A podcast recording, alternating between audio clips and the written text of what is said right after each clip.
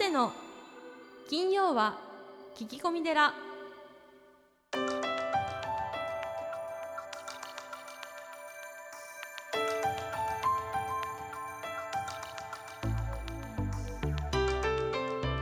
ようこそ架空のテラスタジオにお送りする長谷の金曜は聞き込み寺。ナビゲーターの南雲もぐなです。群馬県太田市は随願寺住職であられる長谷さん。どうぞよろしくお願いいたします。はい、よろしくお願いします。えーポッドキャストネームマジック K さんから来ておりますね、えー夫に、えーものすごく好き嫌いがあります。子供のためにバランスよくと思って、えー食事を作ってもこれ俺嫌いだからなどと避けたりします。最近はそんな夫を見て子供も同じようなことを言い出す始末夫の好き嫌いを直そうとは思いませんが、えー子供は好き嫌いのない子に育てたいです何かアドバイスをお願いしますと。いうことでちょっとね笑っちゃいましたけど。これはあのーえお子さんの好き嫌いをえはい。なくすっていうことでいいんですかね？まあ旦那さんのそ好き嫌いはもういいのかな？うもういいみたいですね。あ、いいんですね。はい。ああ、なるほど。はい、まあだ結局旦那さんを子供やっぱよく見てるから俺こんなの食べたくねえよっていうのを子供が真似しちゃうってこと真似しますからね、子供はね。はい。よくないですよねう。うんんあのー、3つぐらいあると思うんですよね。はえー、一つはですね、うーんとにかく諦めずにい、うん子供がこう好き嫌いがなくなるようなうん献立の工夫をし続けるっていうことですね。し続けるですね、うんあの保育園なんかでもあるんですよピーマンが嫌いとか、はい。人参が嫌いとかはい。給食のですね、ええ。管理栄養士さんは、はい。その形がなくなるぐらいまではい。分からなくします。へえ、ん。もうすりつぶすなり。そうですね。で知らない間に食べている、あーいいですね。なるべくこう勇気の,、うん。あの味のあるうん。人参とかうん。あのキャベツとかうん。本当に甘くて美味しいんですよね。そういったものをなるべく手に入れて、うんはい。あの子供たちに与える。食べ方の工夫ですね、はい。であの2つ目はですね、はい。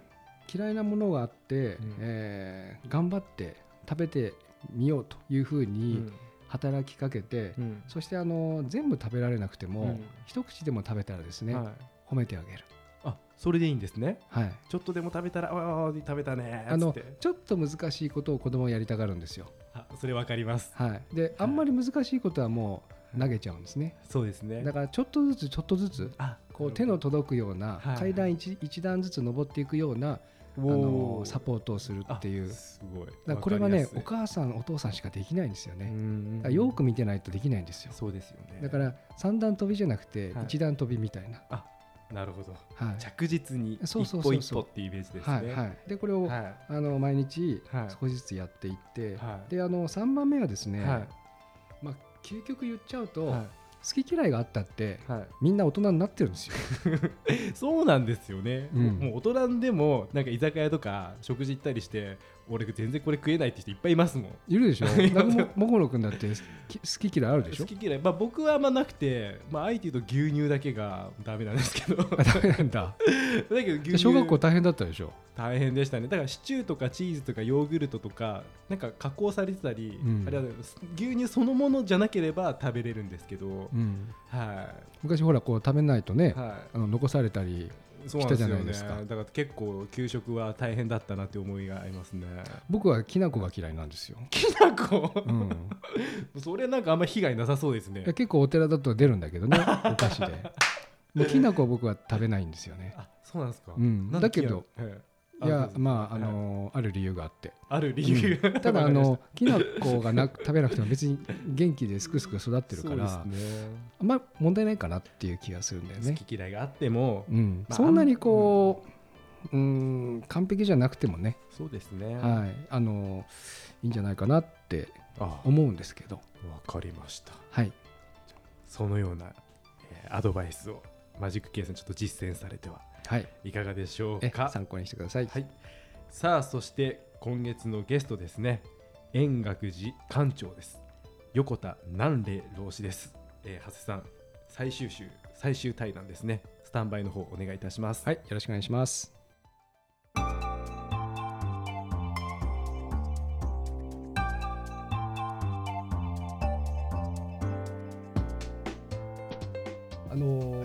ちの保育園では、まあ、幼児教育をしているんですがあの館長様にちょっとお伺いしたいというか、まあ、うちの保育園ではその、まあ、立用ということをやっているんですね。あの森進蔵先生のはい腰骨を立てるということをやってるんですが、はい。その今子育てはい。について、ええ。またその子育てする親御さんについて何かこうアドバイスといいますか、え。大切なこととかございますでしょうか？ああそれはね、まあ、私は子供を育てたことがないんでね偉そうなことは言うことは何もないんですけどね、はい、でもうちもあの幼稚園がありますんでねそうですね。やっぱり、はい。でも長谷川さんのところほどしっかりした教育ができてなくいえいてえとんでもないです。いい加減で、うんそれではやっぱり腰骨を立てようと、まあ、それからやっぱりあの腰骨を立てるということを私もこの言葉を聞いてからあ森晋三先生の本を勉強させてもらってそれで私が何かにそれを引用したことから今度は森晋三先生のご肯定っていうんですかね、はい。寺田一生先生とも深いご縁ができてこの頃あの森晋三先生の勉強会にも、うんお招きをいただいたりするというぱり森先生の言われた教えというのは腰骨を立てるということとそれからししつけの三原則ってねこれよく言いますけどね,、はいね朝の朝の挨拶履物を揃える、はいねそれから「はい」という返事かな、うんね、これがやっぱ簡単ですけれども本当にその通りだということを思いますね。うんそれが本当にできているかっていうとなかなか できてないんですよね。はい。ありがとうございます。それとお先生あの館長先生の CD の中に、えーお釈迦様のお話がありまして、お釈迦様が人間の命の長さはどのぐらいかと聞かれた時に、ある修行僧がまあ食事の間と、はい。えーそしてその次の修行僧は、えー修行僧があー息と息の間であると。はいはいこれはあの僕は初めてお聞きしたんですけれども、はいとてもいいなというふうに思ったんですが、はいあの座禅の時、ええ座禅とこええう関連されてはいますよね。はい、そうなんです。はいこれは我々は四十二章経という経があるんです。はい四十二の章ですね。チャプターっていうんですかね。四十二章経って仏唯教行と四十二章経とそれから遺産計作というこの三つで我々臨済では仏祖三教といって。ああそうなんです。はい、はい。修行の前提修行する者の心構えとして読んでおくものだということで、まあ、うん仏唯教行は曹洞宗のはい人の方がよく熱心に読,、ええ読んでらっしゃいますね。すね。我々三冊が一緒になってるんですよ。あ合本になってるんですよ。そう。あ。そうなんですわか。和とじの本になってましてね、はい。はい。それでその四十二小経の中にあってうん。お釈迦様がそう。最初の弟子は数日の間と言ったのかな。はい、そうあですね。あね、ほんのはい人間の命は数日かもしれないという、まあ、これもすば大事なことですよね、うん、今日一日と思って生きる、うんね、それも非常に深い真理だと思います。はい、である修行僧は食事の間ともう食べその短い間という意味でしょうね。うん、そうですね。盆時期の間、はい。食事の間、はい。それでもお釈迦様はまだ分かっでで最後のお人が人命は呼吸の間にありと。うん一呼吸の間だったでこれは私どもがこのここで修行した頃によくその当時ご指導いただいていた前の館長である足立大臣老師がしょっちゅう言われたことに末後の一呼吸と思って座れという言葉があるんですね。それは老子はこういうふうに言われました。座禅をしている。その後ろに首切り役人が立って日本刀をかま振りかざして立っていると思えた。そして今自分の呼吸がスーッと長い呼吸を吐いていって吐き終わったならば刀が振り下ろされてもう首が切られると思ってその一呼吸を真剣にやれとこう言うんですね。これが末後の一呼吸と思って座禅をしろって。うん。まあそう思ったら本当は居眠りしたりとかあのくだらんことを考えたりとか、はい。あーできないですね、もう真剣の本当真剣ですね、うん。それを我々はなりきるって言うんでしょうけどね。よく雑念が湧いてしょうがないっていうのはそれはパンぼやぼやっとしてるから雑念が 湧くんでしょうね、はい。こんなこの隙のないそれが一つになるっていうんでしょうか、あの仏教の言葉では三昧っていうんでしょうかね。あそう心が一つになる一つになるっていうことがあの一番の涅槃弱情っていうんですかね。心の安らぎに通じていくんですね。心がちりぢりバラバラに分かれてしまうから散乱してしまうから我々は苦しみが起こっていくんでしょうけれどもはい。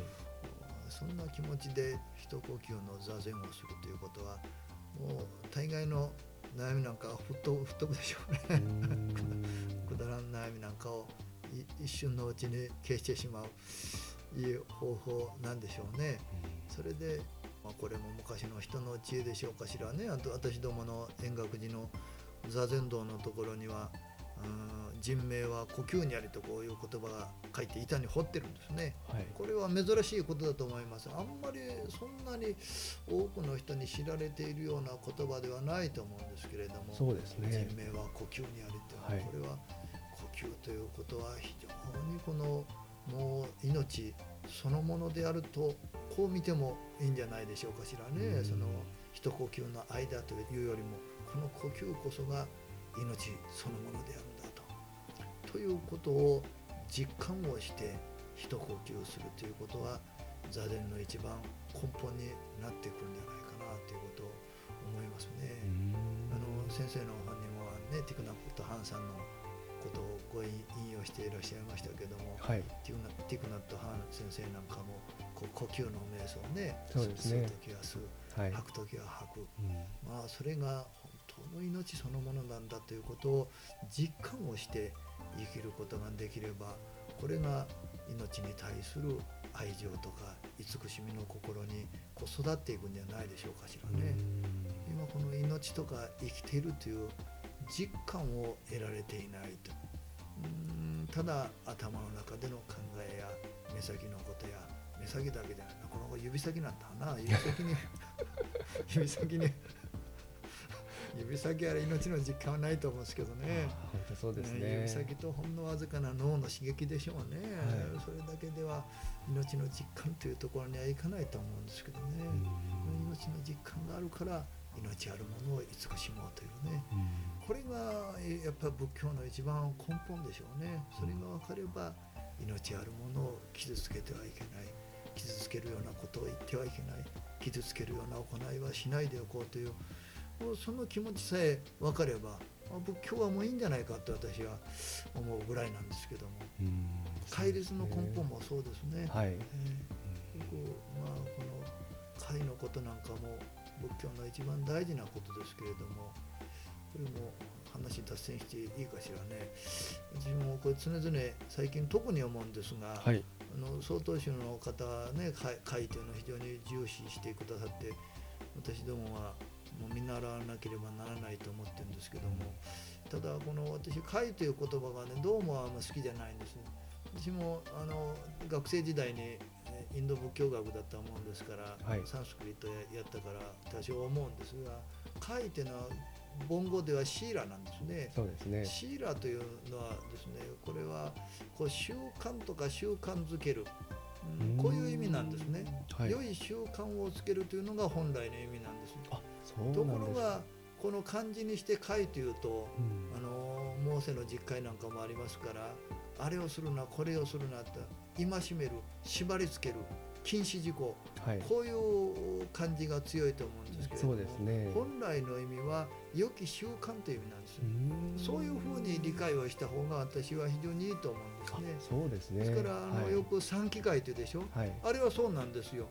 うん。心にブッダに帰依する習慣をつけましょうと。あなるほど。そんなやつ三機会って戒めてどうも変でしょ、ええ。帰依しないと何か罰則しようなんてそういうことじゃないですね。ええ。ええうん心に良い習慣をつけましょう、うん。ブッダに帰依して生きていきましょうという習慣とか私はもっと言えば良い方向をつけてあげる。うん。こういうのが本来の意味なんですね。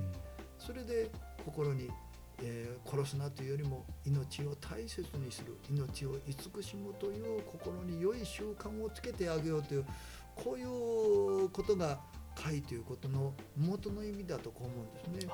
ですからそうですね戒にはこう罰則がないということはよく言われますけれども、心に良き習慣をつけていけばうん。良き生き方幸せな生き方ができるんだとお釈迦様は幸せに生きる生き方を教えてくれたんだと、私はこの頃そのように説いていきたいなと思ってですねよくあの若いお師匠さんから樹海というのをどう説いたらいいんでしょうかと聞かれると、それはですね樹海貝を授ける貝を受けるなんてみんな若い人嫌がりますよ。そんな窮屈だなんで酒飲んじゃいけないのか そうです、ね、かというといや、はい、そんな貝という言葉が気に入りはよくないんだと、それはね分かりやすく言えば毎朝歯磨きしたら気持ち。いいこれ誰でも習慣なんですよ。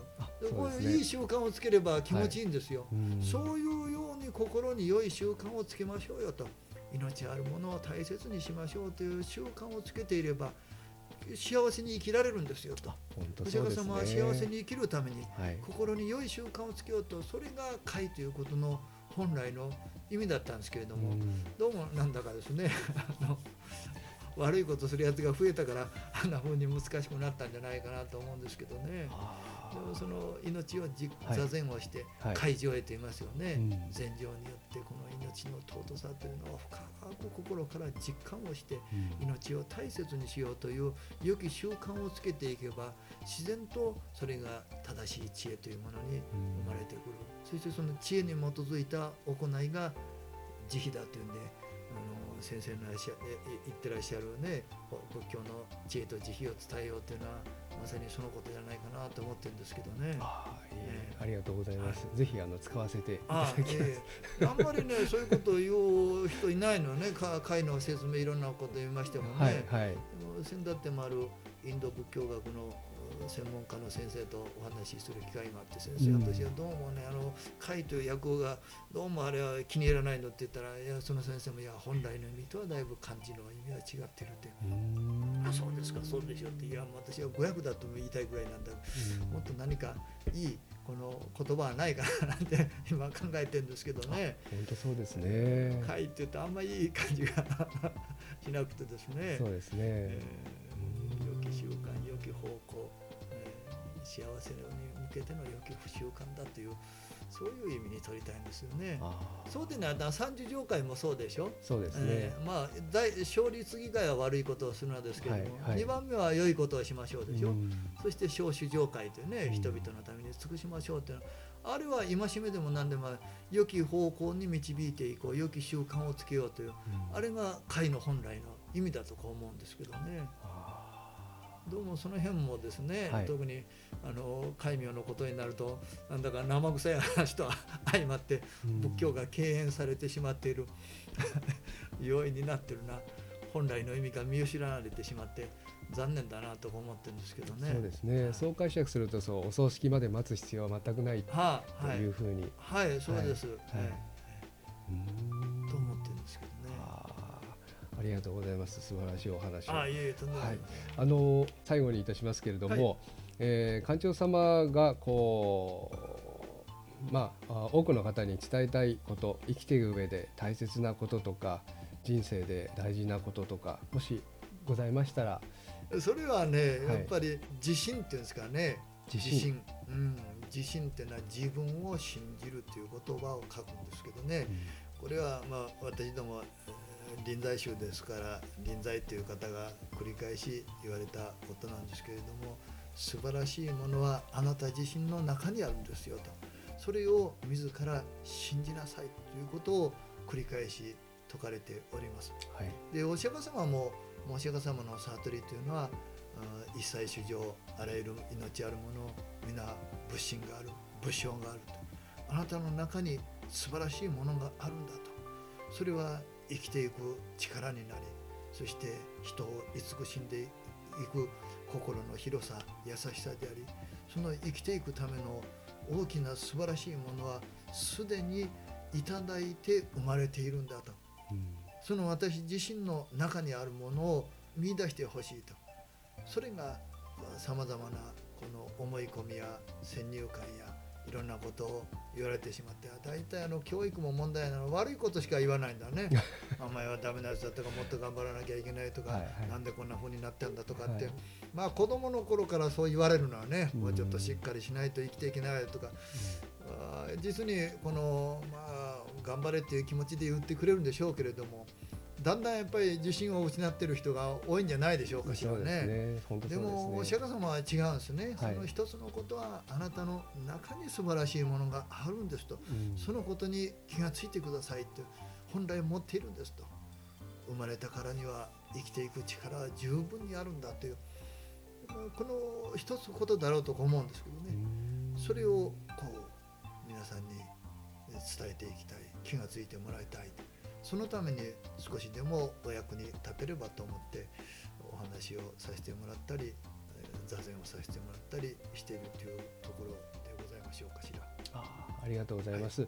あのもう本当に最後にしますけれども、すいません。ちょっと個人的に、えーと今やあの競争社会で、はいあの今こうもちろんお話しされたくなかったら構わないんですけれども、まあこう人間がこうスピードとか人工知能とか機械とか、まあ、便利なものがどんどんどんどんできてきて、えーコンビニとかインターネットとかもう指先で全てのものが手に入るような時代になってその私たちはその仏教、まあ、お寺としてもうそのそういったことじゃなくてこう自給自足だったり、ええ。ーもっとゆっくり、はい。そんな急いでどこへ行くみたいな、はい。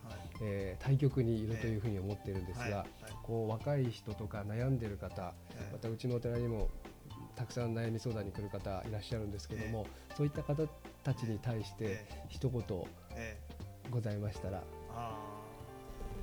この間若いおお嬢さんと話をしていてはい、本を推薦してくれたんですね。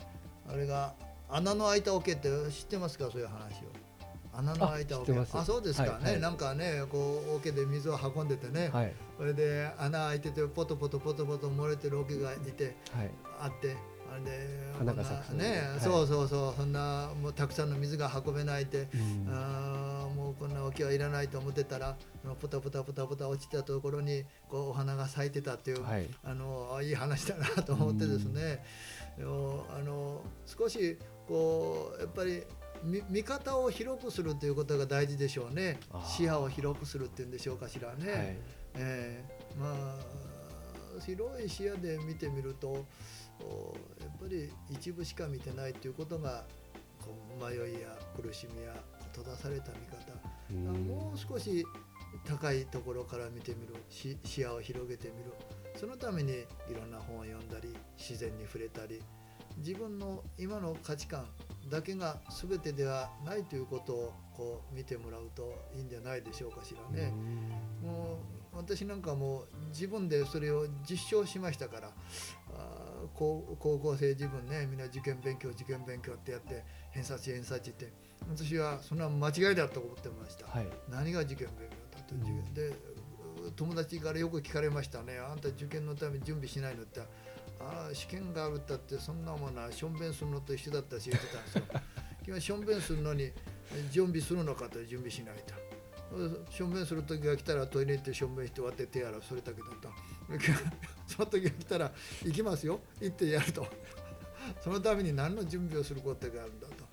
偏差値。人間は偏差値でか測れるとは思っていないと。うん。まあその頃そんなこと言うやつはねもう学校の先生からも変なやつだと思ってたででもでも今なんだか認められてるからね。そういう生き方も世の中ってのは許される時代でうん。許されるものあるんだとか思うんですけどね、えーそうですね。だからこの頃それ見たことかですよ、もう少し大きな見方でやっていけばいいんじゃないかなとか思うんですけどね。んいやー本当にありがとうございます、えー長い時間にわたりまして、えーインタビューさせていただきました。本当にありがとうございました。ありがとうございました。えー今月のゲストは円覚寺ご住職あ円覚寺館長お横田南礼、えー老師でした。本当にありがとうございました。あありがとうございました。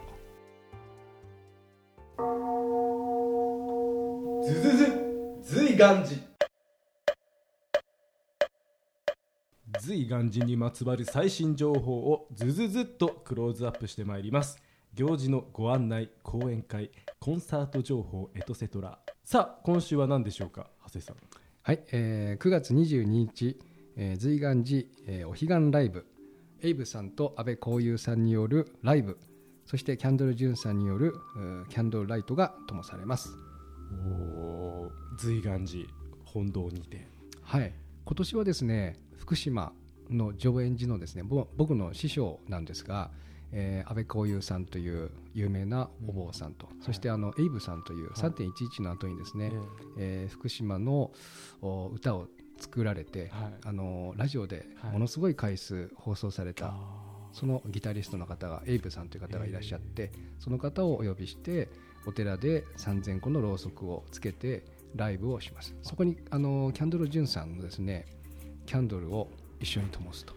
5月にこの番組にも来ていただいたキャンドル・ジュンさんがうん、来ていただけるんですね。そうなんですね。今はね、はい。あのもういろんなところでねキャンドル灯されて、うん。熊本なんかもね、うん。あのボランティアにはい。行かれてるんですけど。だから僕もこの番組を聞くまでキャンドル・ジュンさんがそういう取り組みをしてたって知らなかったんで、まあそういう意味でもこういう聞き込み寺の価値っていうのは高いかなっていうふうに思いましたね。うんラブ・フォー・日本っていうのは聞いたことあるでしょ？う、はい。ええあれをされてる方なんだよねあそうなんですね。はいというわけでじゃあ9月の22日ですね、えーこちらの、えー寺子屋ライブぜひ、えー随願寺のホームページにてチェックしてみてください。はいよろしくお願いしますズズズ随願寺でした。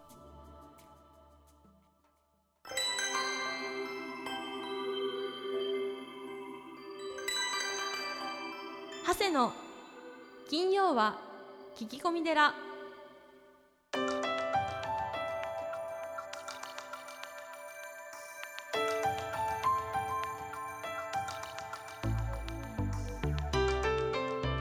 さあエンディングのお時間ですが今月円覚寺館長の横田南礼老師に、えーお越しいただきましたね。はい。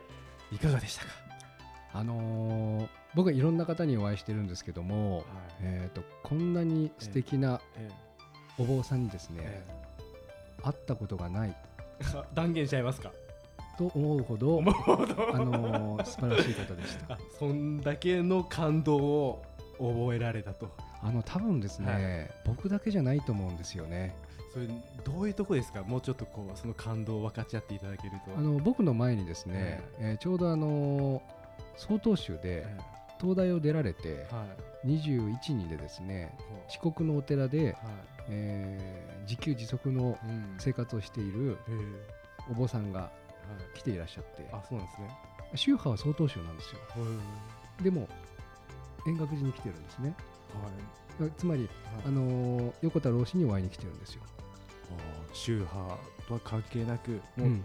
素直に横田老師に会いたいっていう思いだけで来てるってね。はい、僕もそうなんですってよ、ね、ことですよね、はい。やっぱそれはじゃあ人に見せられてるというか引きつけられてるというか、そうですね、はい。菅三淳さんとか、うん。夜回り先生、はい。水谷先生もはい。お会いされていて、はい。でものすごいいろんな方にうん。人脈があられて、えで多分ですね僕は本当インタビューの間ーはい。私のことをとっても立ててくれるんですね、へーうん、大切にしてくれるっていうか、うん。多分全ての人にはい。されてるんだと思うんですね。なかなかできないですよ、そうですよね。うん、やっぱそういうところが、まあ、横田老師の魅力というか素晴らしさというか、大本山の館長様ですから、はい、はい、そんな方が僕なんかもうお会いすることもなかなかはばかる はい。方なのに、はい。はい。普通には会っていただいて、はい僕はあのお昼もご馳走になってですね、あの精進料理あ精進料理を本当にはい素敵な方でした。本当にその対談の中でそのやっぱ横田老師の人柄とか深さがすごい感じられた回になったと思いますね。うんわかりました。では、えー、長谷さん来月7月もはい、どうぞよろしくお願いいたはい、します。よろしくお願いします。ありがとうございましたあり。がとうございました。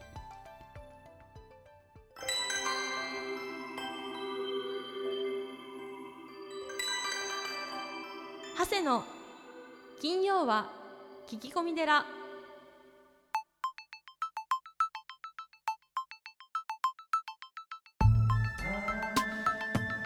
長谷の金曜は聞き込み寺いかがでしたか？この番組ではリスナーの皆様から随時お悩み相談メールを募集しています。僧侶の長谷がゲストとともにすっきり解決。メッセージは随願寺のホームページ内よりお悩み相談メニューをクリック URL は www. 随願寺 .com www. 随願寺 .com ですそれではまた次回も未知なるテラスタジオで合唱